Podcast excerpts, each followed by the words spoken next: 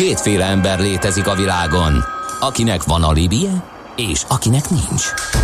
Az elsőnek ajánlott minket hallgatni, a másodiknak kötelező. Te melyik vagy? Millás reggeli, a 90.9 Jazzy Rádió gazdasági mapetsója. Ez nem animi, ez tény. A műsor támogatója a GFK Hungária Kft. A cégek technológia alapú adatszolgáltató partnere. Jó reggelt a hallgatóságnak, ez a Millás reggeli továbbra is itt a 9.9 Jazzy Rádión. Negyed 9 után járunk 2 perccel, Home Office-ban Ács Gábor. A stúdióban pedig továbbra is Segede Balázs tartja a frontot. Igen, szó szerint, mert mint hogyha nem lenne itt elég tennivaló ilyenkor, még kiöntöttem egy bögre kávét is, amit uh, takaríthattam föl. Billentyűzetre legalább? Hát szerinted. Uh, úgyhogy uh, kicsit ilyen rohangálós, lihengős a hangom, mert megnehezítettem a saját életemet, de ura vagyok a helyzetnek, úgyhogy Én minden rendben. most kávé nélkül egészen 10 óráig, és a műsor után fogok egy nagyon ellazító félórás kávézást végrehajtani, úgy érzem. Hát az nagyon klassz, igen. Én majd akkor is, mert ráadásul nem is aludtam jól, fél négy óta fönt vagyok, úgyhogy Hát nehéz az élet mostanában. 0630 20 10 909 az SMS, WhatsApp és Viber számunk. Hát próbálunk összekotorni valami útinfót. Budapest legfrissebb közlekedési hírei, itt a 90.9 jazz azt mondja, hogy próbálom megkeresni, hogy mik a friss hírek szó szerint az Útinform oldaláról, de az az igazság, hogy hát ők is az 54-es főútról írnak, keresztbe fordult egy kamion császár töltés és kecel között, nem egészen a mi környékünk, 68-as kilométernél áll a forgalom, Um, hallgatóktól az az igazság, hogy csak arról kaptunk hírt, hogy milyen jól tudnak megtenni A-ból B-be különböző távolságokat, úgyhogy én azt gondolom, hogy az... Mondjuk el ismét, hogy eltakarítják a túrásokat az M1-esen, fölfüggesztik a felújításokat, hogy arra már utaltunk korábban. Ez azt jelenti, hogy április 15-ig akadálymentes lesz a haladás mindkét irányba, tehát az M1-es autópályán, de ameddig a, eltakarítják a túrást, addig még ilyen időszakos apró korlátozások vannak, de annyira kicsi a forgalom, hogy ez valószínűleg senkit nem fog már bosszantani. Na hát akkor csak, csak összeszedtünk egy-két információt. Most viszont nagyon fontos dolgokról fogunk beszélgetni méghozzá a koronavírus járványjal kapcsolatosan. Kincses Gyulával, a Magyar Orvosi Kamara elnökével jó reggelt kívánunk! Jó reggelt kívánok! Mielőtt rátérnénk olyan részletekre, hogy eh, van elég orvosunk, milyen, hogy változik a felszereltség, eh, és egyáltalán hogyan működnek, mik a kilátások. Tudom, hogy egy adat nem adat, de eh, most ugye az jött, hogy a tegnapról mára kevesebb a fertőzött szám, mint a, a vasárnapról hétfőre. Tehát hogyan látják, hogy lesz ebből egy ilyen begyorsuló, exponenciális hm, szakasza a fertőzöttek számának, vagy megúszhatjuk esetleg jobban? Ez pontosan így van, hogy nem hétfőről kedre számít bármi, Igen. hanem a tendencia, és a tendencia az egyértelműen növekvő. Tehát a, a kormányzat is azt kommunikálja, hogy az eset, egyedi esetekből a csoportosba léptünk át, és gyakorlatilag a tömegesnek a küszöbén állunk, és sajnos nem szabad a homokba dugni a fejünket, nem szabad olyan dolgokban reménykedni, ami irreális. Magyarországon nagyon sok helyen van jelen ez a fertőzés, tehát nem lehet lokalizálni, nem lehet egy települést körbezárni és ezzel megoldani a problémát. A, tehát biztos, hogy Magyarország súlyosabb és egyre súlyosbodó helyzettel fog szembenézni. Reménykedhetünk, hogy a, a súlyosabb, az csak súlyosabb és nem tragikus és nem katasztrofális lesz. Ebbe mindenkinek megvan a felelőssége úgy a kormányzatnak, úgy az egészségügynek, de legfő, legfőképpen nekünk embereknek. Uh-huh. Hogyan állunk eszközellátottsággal? Ugye két hete még javában csörtéztek az emmivel a tekintetben, hogy nem állnak rendelkezésre a szükséges eszközök, amelyek az orvosok, nővérek, ápolók biztonságát szavatolnák. Most mi a helyzet? Javult-e ez valamelyest? Hadd egészítsem ki, kicsit Most... tisztába tudjuk tenni, hogy milyen maszkok voltak eddig, illetve milyen típusú maszkok vannak, melyek az, amelyek megfelelőek, melyek, amelyek nem voltak megfelelőek, tehát hogy, hogy tisztállásunk ez ügyben. Tehát ugye valóban a eszközellátottság erős hiányosságokat mutatott, vagy hogy fogalmazzak magyarul, nem volt elegendő mennyiség, mind, és főleg nem mindenütt. Az alapellátók sem kapták meg azokat az eszközöket, ami a hivatalos előírásokban szerepel, ebben most a tegnap megérkezett repülő reméljük, hogy egy érdemi javulást hoz, és újabb szállítmányok várhatók, de azt is tisztán kell látni, hogy ahogy a mm, Európai Járványügyi Központ ajánlása is mondja, hogy koncentrálni kell az eszközöket. Tehát azt, hogy mind a 30 ezer orvost felkészíteni arra, hogy mi van, ha ő találkozik fertőzöttel, és akkor milyen védőeszközöket kell alkalmaznia. Ez egyszerűen a világon nincs annyi eszköz, amivel biztosítani lehet. Ezért az például egy kifejezetten jó mm, intézkedés, ami most került nyilvánosságra, hogy a házi orvosi rendszer helyett mm, ilyen akutellátó központok, tehát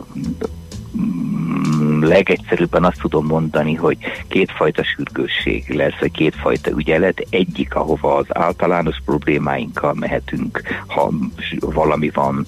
A másik, amivel viszont légzőszervi problémák esetén, tehát ahol felmerül a koronavírus fertőzése, és így akkor sokkal kevesebb ponton találkozik az ellátórendszer a kockázatos betegekkel, és ezeket sokkal jobban fel lehet szerelni, ott reálisabb már annak a biztosítás, hogy megfelelő védőfelszerelést tudunk alkalmazni. És akkor az az eljárás ja, sem is kialakult, igen. hogy ki mit kapjon, mert ugye ebben is... Igen. Aha. Így van. A, egyébként ugye, a, hogy mondjam, a békeidőben érvényes protokoll szerint vannak a nevezett FFP2-es, 3-as jelű maszkok, amik olyan alacsony részecskéket, kisméretű részecskéket is ki tudnak nagy biztonsággal szűrni, mint a vírusok, és vannak az úgynevezett sebészi maszkok, amelyek alapvetően a cseppfertőzés ellen valók. Tehát leegyszerűsítve azt szoktuk mondani, hogy a sebészi maszk nem véletlenül sebészi maszknak hívják, hiszen történetileg arra használtuk, hogy a sebész ahogy lélegzik, vagy ne talán tüsszent, vagy valami ha beszél, uh-huh. vagy akármi, akkor ne majdnem azt mondta, hogy ne köpjön bele a sebbe. De hát igen, szó szerint ez, ez, így van, ezt akadályozza meg. Igen, uh-huh. így van. Tehát nem arról, nem azért operál maszkban a, a szívsebész, hogy a steril melkas őt ne fertőzze meg, nem az orvost védi, hanem a beteget. Uh, ugyanakkor ugye válsághelyzetben minden szabály felülírandó, de szerencsére még nem vagyunk válsághelyzetben. Most még megoldott és megoldható a szabványoknak megfelelő védekezés. De mindenkit, minden kollégát arra kérek, hogy ami eszköz van, azt használja, mert adott esetben egy egyel alacsonyabb szintű védelem is sokkal erősebb, mint a semmi. Uh-huh. Kicsit beszéljünk a tesztelésről is, mert néha olyan érzésünk van így olvasgatva a híreket, hogy a WHO-ra hivatkoznak az illetékesek, de mégse az történik, ez a tesztelni, tesztelni, tesztelni, minél több tesztet elvégezni. Ez elég lassan éri utol, utol a magyar eljárás rend azt, legalábbis így kívülállóként laikuskan néz, amit a WHO ajánl. Itt, itt mi az igazság, mi a valóság? A, azt gondoljuk mi is, hogy még mindig nem elég sok teszt készül, vagy készült Magyarországon, és főleg kicsit ebben megkésett a kormányzat. Mert azért azt, bocsánat, hogy én viszem el más irányba a beszélgetést, de ugye ma a koronavírus elleni védekezés legfontosabb eszközéről, ami a, a leglényegesebb, a személyek mozgásának, találkozásának a korlátozásáról még nem beszéltünk. Tehát ami a legfontosabb, az az, amit ugye kampányként már el is kezdtünk, hogy maradj otthon, és ezzel kapcsolatban a kormányzat viszonylag időben, vagy, vagy igen, időben meghozta azokat a korlátozó intézkedéseket, éttermek, boltok, stb. nyitva tartásának a korlátozása. Rengeteg helyen elrendelték a home office-t, ugye mi is telefonon beszélgetünk, és más stúdiókba se járunk már be. Tehát ez nem egy, egy ilyen kiegészítő intézkedés, hanem a járványnak ebben a szakaszában ez a legfontosabb. Ennek az a lényege, hogy nem mindegy, hogy milyen gyorsasággal terjed szét a járvány, mert ha nagyon gyorsan terjed szét, akkor egyszerre lesz olyan tömegű beteg, amit semmilyen egészségügy a világon nem tud kezelni, és akkor jönnek azok a kényszer megoldások, amit szeretnénk elkerülni. Ha viszont mi állampolgárok fegyelmezettek vagyunk, betartjuk az ajánlásokat, és mindenki minimálisra korlátozza a találkozásokat, a, és amit lehet egyéni védekezésben, higiéniében megtart, akkor egyrészt összességében is olcsóbban megúszhatjuk, azaz talán kevesebb fertőzöttel és kevesebb halállal, de még fontosabb az, hogy nem egyszerre zúdul rá mindez az egészségügyre, és akkor azokat, akik betegek, az egészségügy sokkal nagyobb eséllyel tudja kezelni, tehát ismét ezzel életeket mentünk meg. Bocsánat, ezzel kellett, ezt el kellett mondani, Persze. mert ez a legfontosabb ma, és ebben a kormány megtette egyik oldalról az első lépést, a Magyar Orvosi Kamara azt mondja, hogy a második lépést is mi hamarabb meg kellene tenni, ami a, a ha nem is kiárási tilalom, de egy még szigorúbb ö, korlátozás kellene, és nem majd, amikor kiderül, hogy baj van, mert akkor már sokkal kevesebbet ér, most kellene az elején ezt megfogni, de ez legalább olyan fontos, mint hogy, hogy az egészségügy hogy van és mit csinál. Később uh-huh. sajnos az egészségügyet devődik majd át a súlypont, amikor már a betegség tömegesedésének a szakaszában vagyunk, de most még a megelőzésen van a hangsúly. Ugye beszélgettünk eszközökről, eszközellátottságról, munkaerővel, orvosokkal, ápolókkal, hogyan állunk, ugye sajnos olyan hírek voltak már járvány előtt is, hogy eléggé drámai helyzet a hazai egészségügyben. Most erre jött ez rá, így a mezei rádió hallgatónak nekünk nincsenek túl jó véleményünk, vagy, vagy, vagy megnyugtató kilátásaink. Ezt is másképp kell most nézni. Tehát én is évek óta folyamatosan azt mondom, hogy az az ellátórendszer abban a szerkezetben, ahogy a magyar egészségügy mhm. működött, vagy működik még ma is, ennyi emberrel nem látható el.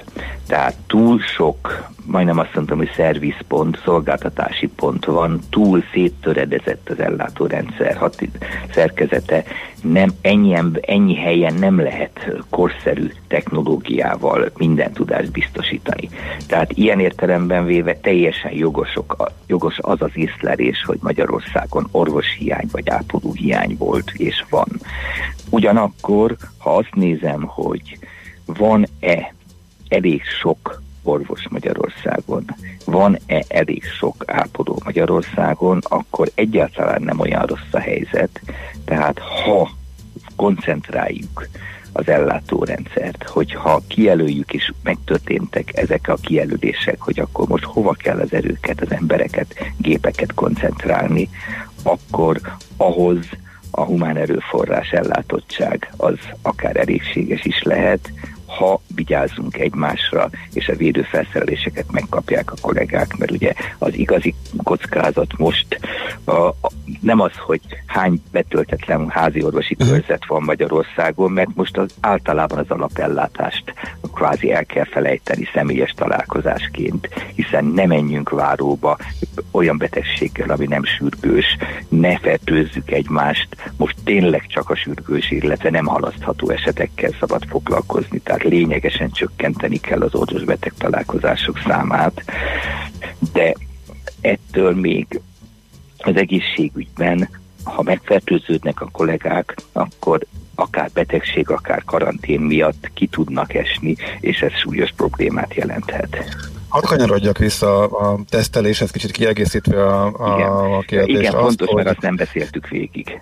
Igen, igen, igen, Be, igen. Belevágtam kieg... saját szavamba vélhetően, mint szokásom szerint. Igen? ja, annyival kiegészíteném, hogy riasztónak tűnik viszont az a magyar adat, miközben uh, elég lassan nő most a fertőzöttek száma, és az örömteli volt a mai uh, viszonylag alacsony növekedés is, uh, de hogy a pozitívra teszteltekhez képest nagyon magas a halálozás arány. Ez azért van, mert kevés tesztet végzünk, vagy, vagy, vagy más, le, más lehet a háttérben? A, bizonyosan az van, hogy még hogy viszonylag kevés a felismert eset. ebben a tesztek száma, illetve adekvanciája, hogy bocsánat a kifejezésért, tehát hogy a célzottsága várhatóan ezekben van a probléma. A, a halálozási arány vélhetően nem rosszabb Magyarországon, mint máshol, csak a nyilvántartott esetek száma alacsonyabb, mint a tényleges. Ugye Magyarországon most még aki koronavírus fertőzéssel intézménybe kerül, az a csúcsintézménybe tud kerülni, ahol a tényleg a világon elérhető legmagasabb szintű gyógyulást kapja, tehát nem életszerű az, hogy sokkal rosszabb legyen a túlélési arány. Itt valóban arról van szó, hogy a tesztek számát növelni kellene, de nem elsősorban úgy, hogy aki akar, meg, meg ilyen, ilyen tömegszűrésszerűen, mert maga a technológia a tesztelésnek ö, nem alkalmas tömegszűrésre, hiszen egy hosszú, bonyolult folyamat egy tesztnek az elkészítése, a, viszont az összes olyan esetnél, ahol tudjuk, hogy kontaktus volt a, körzetbe, a környezetben, vagy bekerült abba a közegbe egy fertőzött, azokat viszont tesztelni kellene mind, és főleg utána izolálni. De ebben megint benne van a állampolgári fegyelemnek a kérdése, hiszen házi karantén a megoldás általában, ami pedig fegyelem kérdése, hogy azt otthon, boltban vagy étteremben töltjük. Uh-huh. Egy hangulatjelentést kérhetnénk még? A kollégák mit mondanak, mit kérnek, hogy bírják, mit mondanak, meddig tudnak kitartani egyáltalán, milyen a hangulat az egészségügyi dolgozók körében, főleg leginkább azok körében, akik a frontvonalban állnak és koronavírusos betegekkel foglalkoznak. Az első reakcióm az volt, hogy azt válaszoljam, hogy vihar előtti csend. Tehát mindenki vár az egészben az a legnyomasztóbb, hogy nem tudjuk, hogy mi jön. Tehát vannak forgatókönyvek, vannak olasz példák, vannak német példák, vannak spanyol példák, tehát, tehát vannak olyan félelmek, amelyek lehet, hogy jogosak, de nem látjuk még azt, hogy mi vár ránk, nem tudjuk, hogy mekkora lesz ez a nyomás. És ugye most megérkezett egy repülőgép. Ez most megoldja a eszközigényt, lélegeztetőgép is be fog állni jó néhány, de jön-e a következő repülőgép? Uh-huh. Tehát most még azért sok a kérdőjel, és ugyanígy át kell állnunk nekünk is egy új szervezeti formára, már mint az egészségügynek, és ezek természetesen mindig okoznak átmeneti nehézségeket. Egyszerűen az elmúlt 50 évben, vagy akár többet is kellene mondanom, nem volt ilyen helyzet Európában, Magyarországon végképp, tehát nem erre a, a kiélezett helyzetre vagyunk szocializálva, már most bizonyosan kimondhatjuk, hogy, hogy egy minőségileg más kihívás előtt állunk, mint az elmúlt inkább 70 évet mondok alatt bármikor. Uh-huh. Két kérdés a hallgatóktól, főleg praktikus tanácsokat kérnek, ugye beszélgettünk a maszkokról, és egy hallgató írja, hogy euh, mégis elég sokan hordják az utcán, most akkor van ennek értelme, vagy nincs? Én azt gondolom, hogy... És itt főleg, bocsánat, a sebészi maszkokat látni igen, zömében. Igen, igen, persze, persze, persze. Tehát én azt gondolom, hogy mindennek, ami a velem szembe köpködő és az én szám szemem között van, van értelme. Tehát ez legyen ez egy sál, egy sebészi maszk, különböző ö, szintű védelmet jelent, és ez egy másik dolog, hogy vannak egészségügyi protokollok, ahol ugye azt mondjuk, hogy a sebészi maszkot garantáltan fertőzés gyanús esetben a betegre kell tenni, hogy ő ne fertőzze a vizsgáló környezetet, és más típusú maszk kell, ami garantáltan véd a vírus ellen, de ez nem azt jelenti, hogy ezek az eszközök teljesen hatás nélküliek. Tehát én azt mondom, hogy aki megteheti, az hordjon bármit, a, csak itt van megint a kérdés, hogy ha eszközhiány van, Igen. akkor hol van jobb helyen a maszk? Uh-huh. Az utcán sétálón, vagy az egészségügyi dolgozón? Igen, ez fontos kérdés. És van még egy uh, ugyanilyen gyakorlati kérdés a hallgatótól, hogy uh, a tüdőgyulladás elleni injekciót érdemes-e beadatni? Igen, de ennek semmi köze ehhez. jó. Bocsánat, világos. Ez, ez így, így van. Világos. Tehát igen, az egy jó védőoltás, uh-huh. időseknek, akiknek ajánlott érdemes beadatni, de az egy bakteriáris fertőzés, tehát egy teljesen más típusú mhm. fertőzés uh-huh. ellen véd. A koronavírussal szemben az a védőoltás 0,00-át véd. Világos. Hát nagyon szépen köszönjük, hogy szakított ránk időt ebben a zsúfolt időszakban, és hát kitartást, erőt, jó munkát, egészséget kívánunk. Köszönöm szépen, és én is köszönöm a kollégáimnak a helytállást és hűségességet. Minden és mi is nagyon köszönjük. Viszont hallásra. Így van, mi is köszönjük az egészségügy minden szereplőjének, résztvevőjének, dolgozójának a, a, a az áldozatos munkáját, és az őket kiszolgálókét is. Kincses Gyulával beszélgettünk egyébként a Magyar Orvosi Kamara elnökével, és most is rövid hírek jönnek László B. Katitól, utána folytatjuk, majd jövünk vissza aranyköpés rovatunkkal. Műsorunkban termék megjelenítést hallhattak. Dave Kaz, korunk egyik legnevesebb amerikai szakszofonosa, minden szombaton 10 és dél között várja a 90.9 Jazzy hallgatóit. Hi, this is saxophonist Dave Kaz. Enjoy all the stars and the legends. New hits and evergreens of the smooth jazz scene every Saturday from 10 a.m. on 90.9 Jazzy. The Dave Kaz radio show will bring them all to you. Kaz Show tehát szombatonként délelőtt 10 órától itt a 90.9 Jazzin. Rövid hírek a 90.9 Jazzin. Ingyen parkolhatnak Budapesten a kórházi dolgozók, emellett a főváros 35 ezer darab maszkot oszt ki a szociális területen dolgozóknak, és hamarosan újabb védőfelszerelések érkeznek. Közben 187-re nőtt a beazonosított koronavírus fertőzöttek száma itthon. Az elmúlt napokban csökkent az élősertés átvételi ára, amely az afrikai sertéspestis miatt korábban csúcsokat döntött, írta a világgazdaság. A lap szerint az élősertés jelenlegi felvásárlási ára kilónként 520-550 forint, ami a korábbi csúcshoz képest jelentős 20-30 forintos visszaesés. Azonnali globális tűzszünetre szólított fel az ENSZ főtitkár, hogy amennyire lehet megvédjék a háború sújtotta közösségeket a koronavírus világjárványtól. Szerint ez kulcsfontosságú az életmentő humanitárius folyosók létrehozásához és a diplomáciai csatornák megnyitásához. Mesével szórakoztatják a gyerekeket a BRFK rendőrei a veszélyhelyzet ideje alatt munkájuk után könyvet ragadnak és naponta jelentkeznek a budapesti rendőrfőkapitányság Facebook oldalán. Folytatódik a téries idő, délután 3-8 fokot mérhetünk. A hírszerkesztőt László B. Katalint hallották hírek legközelebb fél óra múlva. Budapest legfrissebb közlekedési hírei, itt a 90.9 jazz jó reggelt kívánok! A fővárosban helyenként élénkül a forgalom, azonban a nagyobb csomópontok környékén a főbb útvonalakon, a hidakon és a rakpartokon továbbra is zavartalanul lehet haladni. Az autóbuszok és a trollibuszok első részét átmenetileg lezárták a járművezetők egészségének védelme érdekében, így az első ajtón nem lehet fel is leszállni.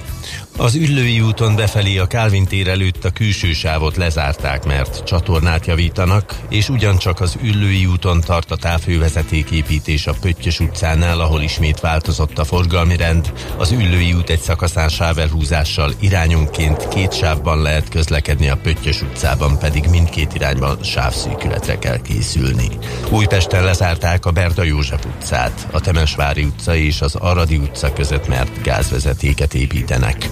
A belvárosban az Alkotmány utcában, a Honvéd utcánál sávlezárásra számíthatnak felújítás miatt. A Bank utcában pedig a Bajcsi Zsinyinszki útnál útszűkület nehezíti a közlekedést az M3-as metró felújításához kapcsolódó munka miatt. Varga Ertele, BKK Info. A hírek után már is folytatódik a millás reggeli, itt a 90.9 jazz Következő műsorunkban termék megjelenítést hallhatnak.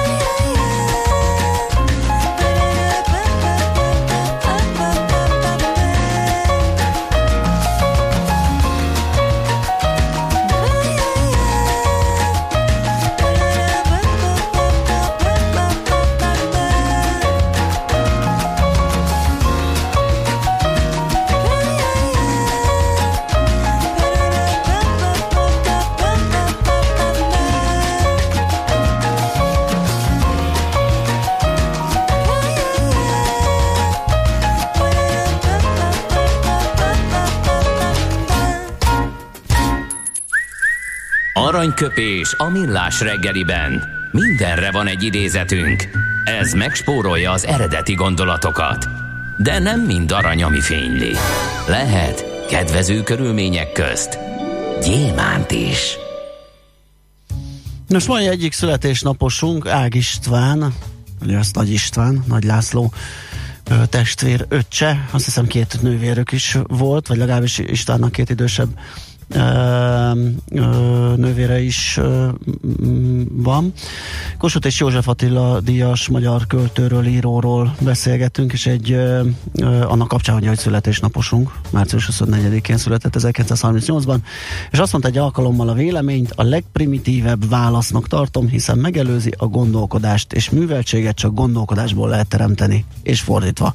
Ha elveszük a gondolkodási lehetőségeket és alkalmakat, akkor csupán informált, izolált egyedek társadalmát teremthetjük meg. Hát ez azt hiszem, hogy elég találó és igazmondásnak tűnik. Aranyköpés hangzott el a millás reggeliben. Ne feledd, tanulni ezüst, megjegyezni arany. És ha előbb gondolkodunk, és utána alkotunk véleményt. Hát az már lehet, hogy egy fokkal jobb. Azért.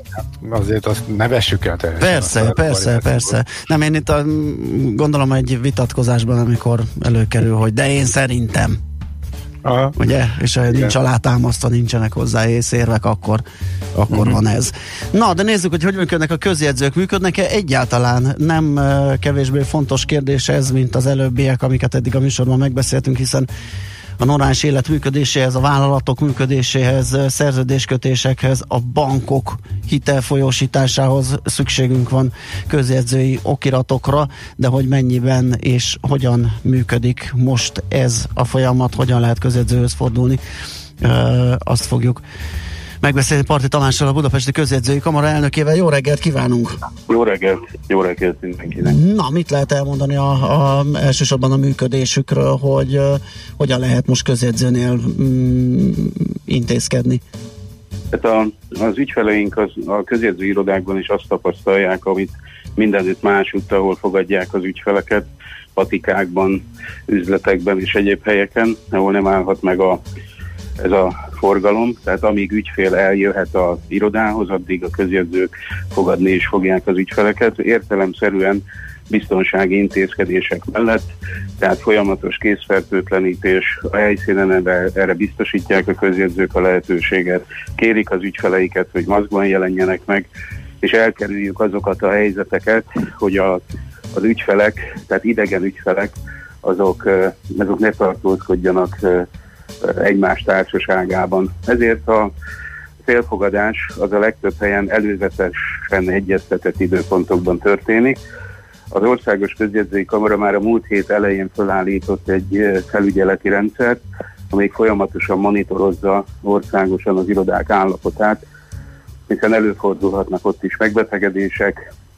Ez biztos, hogy a kollégáink azok nagyon fegyelmezettek, e tekintetben, tehát e, vannak olyan munkatársak, akik már régi, hosszabb ideje otthonról dolgoznak, e, akik e, külföldön jártak olyan területen, ami korlátozással érintett, ennek a veszélye fönnállt, azok önkéntes karanténba vonultak. Tehát ezekre mindre figyelünk, az összes olyan előírás betartjuk, ami ilyenkor elvárt.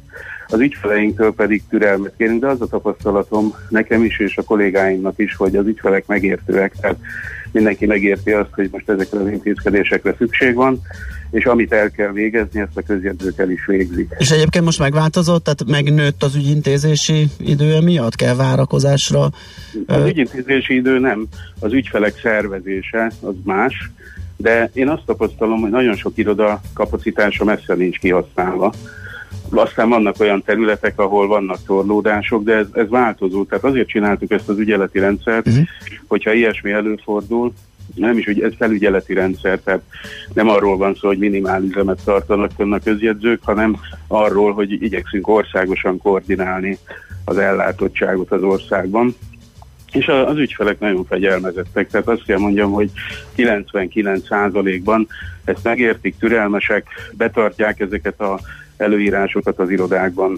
Úgyhogy nekem ebből a szempontból nincsen rossz tapasztalatom az ügyfeleinkkel kapcsolatban. Uh-huh. Vannak-e ügylettípusok, amiket nem lehet intézni, vagy nem érdemes hozzáfogni, mert hát ugye uh, ítélkezési szünet van. Tehát egy... Az ítélkezési szünetnek az egyik legfontosabb tanulsága, amit uh, tehát amit nagyon egyszerűen úgy fogalmazhatnék meg, hogy az ügyfeleknél a, a határidők nem telnek. Tehát olyan eljárásokat, ahol tárgyalást kell tartani, és ahol mondjuk fellebbezési lehet, például egy hagyatéki tárgyalásban, ahol fellebbezési lehetőségek vannak, ott nem is érdemes megtartani, mert valószínű, hogy nagyon sokára lenne belőle jogerős uh-huh. döntés. De ezt mind elmondjuk az ügyfel, tehát nagyon sokféle eljárásunk van, és sok esetben vannak lehetőségek, például okiratfelvételnél, tanúsítványok készítésénél, igazából a hozzáállás kell, hogy megváltozzon, és a itt folyamatosan születő normák mentén alakítjuk mi is az eljárásainkat. Egy biztos, a közjegyzőnek is, meg mindenkinek az az érdeke, hogy amit el lehet végezni, azt ebben az időben is elvégezze. De hát ez attól függ, hogy a, a tevékenységünkre vonatkozó normák ezt hogy szabályozzák. És itt sajnos ebből a helyzetből az adódik, hogy itt is lehetnek változások. Uh-huh. A...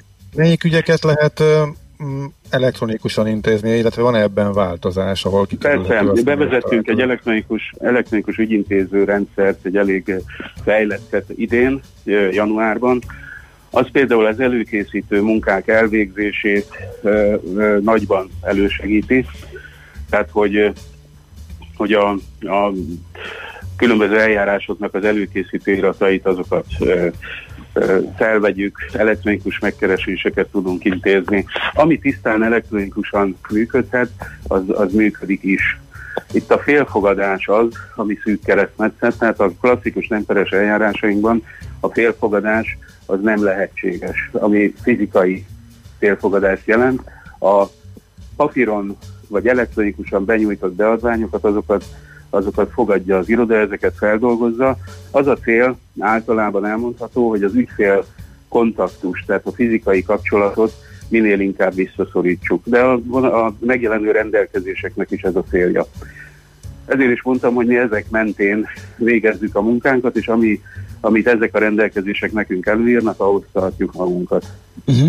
Nagyon fontos, nagyon fontos, uh, bocsánat, kérdezzen. Csak föl, fölmerült, ha olvastuk, hogy nőtt az igény sajnos a végrendelkezés igen, igen. Ennek milyen feltételei vannak, illetve mondani. lehet esetleg szóban végrendelkezni. Pont ezt akartam mondani, ráadásul itt az a nehéz, hogy ez nagyban érint egy olyan társadalmi ö, csoportot, akik, akik fokozott veszélynek vannak kitéve, ezek az időskorú ö, honfitársaink. Velük telefonon tartunk kapcsolatot, és általában azt javasoljuk nekik, hogy ha, nagy, ha nem sürgős, akkor várjuk meg, míg elmúlik ez a vészhelyzet, hogyha közokiratban akarnak végrendelkezni. Pedig vannak olyan esetek, amikor csak közjegyző okiratban tud valaki végrendelkezni, vak, írás tudatlan, név nevének írására, olvasására képtelen, vagy korlátozottan cselekvőképes, ők csak közokiratban tudnak, közjegyző okiratban végrendelkezni. De minden más személynek addig legalábbis, amíg eljön közjegyzőhöz, vannak más lehetőségek is. Az írásbeli magánvégrendelet például az, hogyha az olyan, hogyha a végrendelkező elejétől végéig saját maga írja, kiderül belőle, hogy ez egy végrendelet, vagyoni juttatást tartalmaz, kiderül belőle a végrendelkező személye egyértelműen, a végrendelettel célzott személyeknek a adatai egyértelműen kiderülnek. Kiderül belőle, hogy hol és mikor készült. Ez legegyszerűbb egy keltezéssel el lehet intézni, legegyszerűbben. Akkor még tanú sem kell ehhez a végrendelethez. Ha több lapból áll, minden lapot alá kell írni, sorszámmal ellátni, aztán ha valaki ezt kinyomtatja, tehát nem saját kezüleg írja, akkor két tanút kell alkalmazni hozzá. Nagyon kell figyelni arra, hogy a tanukra vagy a hozzátartozóikra, a tanúk hozzátartozóira ne vonatkozzon végrendeleti juttatás, tehát ezek ilyen tanúk legyenek, mert abban részben ez érvénytelen lesz ez a juttatás. Uh-huh. Tehát ezzel a, tehát azoknak az ügyfeleknek, akik... akik Bocsánat, tehát nem a végrendelet lesz érvénytelen, hanem a juttatás feléjük? A tanúnak, tehát hogyha tanút igen, igen. Venni, és a tanúnak akar valamit juttatni a végrendelet, végrendeletet író, akkor ez érvénytelen lesz a végrendeletbe, kivéve, hogyha ehhez a részhez plusz két tanút vesz igénybe. Sokkal, jó. Jobb, ha, sokkal jobb, hogyha a tanúk és a tanúk hozzátartozói azok olyanok, hogy egyáltalán nem érintettek a végrendeleti rendelkezésekbe. Szóval ezeket elmondjuk az ügyfeleinknek, és, és aztán így, így végül is valamit tudnak tenni az ügy érdekében. De van egy még súlyosabb kérdés, amire sajnos ö, esetleg lehet ö, számítani, most nagyobb eséllyel, mint korábban, ez pedig a szóbeli végrendelet. Uh-huh. A szóbeli végrendelettel viszont nagyon kevesen vannak tisztában. A szóbeli végrendelet az olyan helyzetben születhet, amikor valaki az életét fenyegető rendkívüli veszélyhelyzetben van, és egyúttal nem tud írásbeli magánvégrendeletet tenni. Tehát ez tipikus eset, mikor a mentőben szállítanak valakit az intenzívre, és még cselekvőképes, de nincs olyan állapotban, hogy írni tudna végrendeletet. Ha ilyen helyzet előfordul, akkor tehát életét veszélyeztető rendkívüli veszélyhelyzetben van, és nem tud írásbeli végrendeletet tenni. Ez a két feltétel együtt kell, hogy fennálljon. Akkor kettő tanú jelenlétében kijelentheti, hogy most végrendelkezni fog. A tanúknak, annyi, a tanúknál annyi az elvárás, hogy legyenek képesek, tehát tudják azt, hogy ki az, aki végrendelkezik előttük, tehát a személyazonosságát azt tudja, meg tudják állapítani. A szóbeli végrendeletnél további enyhítések vannak az írásbeli magánvégrendelethez képest, tehát két tanú együttes jelenlétében elmondja, hogy ez az ő végakarata. És akkor, akkor végrendelkezik. A fontos szabály, hogyha megszűnik ez az életet veszélyeztető rendkívüli helyzet, akkor 30 nap alatt ez a szóbeli végrendelet hatáját veszi. Tehát, Aha. hogyha valaki túlesik ezen a helyzeten, és tud írásbeli magánvégrendeletet tenni akár, akkor azt rögtön tegye meg. Mert ez a, a szóbeli végrendelet ez csak 30 napig fog hatályban maradni, úgyhogy hogy ezt, ezt a kérdést továbbra is kezelni kell. Tehát visszatérve általában a végrendeletekre, azokat az ügyfeleket különösen, akik veszélyeztetett korban vannak, azokat ellátjuk telefonon ezekkel az információkkal. Természetesen, ha ennek ellenére továbbra is ragaszkodnak ahhoz, hogy közokiratban végrendelkezzenek, akkor az irodában el tudjuk őket látni, de ilyenkor érdemes mindazokat az ügyeket, amik halaszthatók, azokat halasztani. Még egy szó erejéig az otthonért végerendeletről, hogy utána azt hogy lehet biztonságba helyezni azért, ugye annak hát is ez, van. Ez, igen, de ez, ez, ez, tehát a közjegyzői, közjegyző okiratba foglalt végrendeletnek az egyik nagyon fontos előnye az, hogy nyilvántartásba vett végrendeletről van szó, és az eredeti példányát a közjegyző őrzi. Tehát ahhoz senki nem férhet hozzá. Igen. ez, ez a biztonsági elem, de ez most ilyenkor azt kell csinálni, hogy ezt az örökagyó őrzi, vagy rábízza olyan személyre, akiről, akiben megbízik. Tehát ez, tehát ez egy érvényes végrendelet lesz. Aha. De az őrzéséről értelemszerűen ilyenkor nem tud gondoskodni a, a közjegyző. Aha.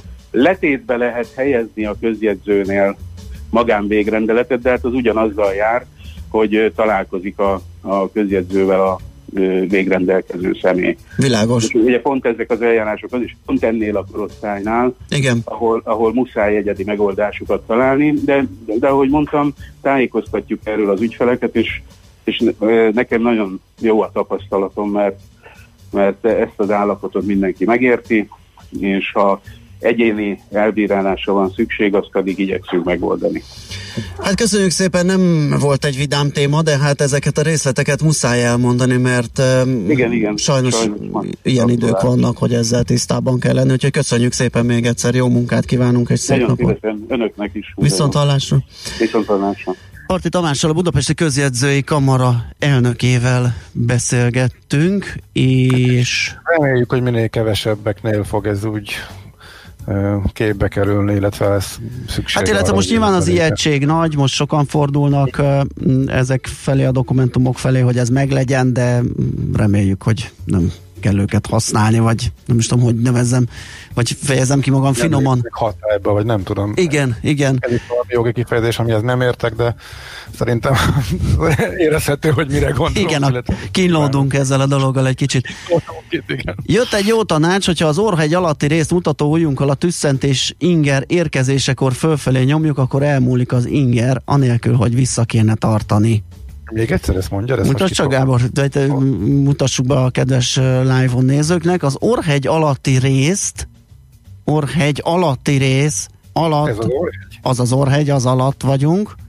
Igen. Hát a szád, szádnál. Ott az, az, az or, izét, azt a választókát kell megnyomni fölfelé. amikor jön az érzés. Hát valahogy Ezt úgy, gondolom, igen. Akkor elmúlik az inger, anélkül, hogy vissza kéne tartani. Ez egy népi bölcsesség, majd ki fogjuk próbálni. Jó, az biztos. Nekem volt hmm. orműtétem, ahol a professzor úr győzködött, hogy amikor mondtam, hogy tüsszentenem kell, hogy nem lehet Baláskám, tele van nyugtatózva azokon az idegpályákon, nem közlekedik ilyen inger. Most azt képzeljétek el, amikor tévedett a professzor, és egy szétvert orrú ember tüsszent egyet, nem akarom leírni, tovább részletezni. Szóval nem mindig jönnek be ezek a, ezek a visszafolytott ingerenciák, de azért próbálkozunk hát vele. Nem gondoltam, hogy az előző témából egy perc alatt egy hangos kacajba fogunk tudni. Ugye? Próbál, próbáltam, próbáltam ki, kicsusszanni ebből a morózus hangulatból. Mm, hírek jönnek László B. Katival, utána pedig visszajövünk és folytatjuk a millás reggelit. Műsorunkban termék megjelenítést hallhattak.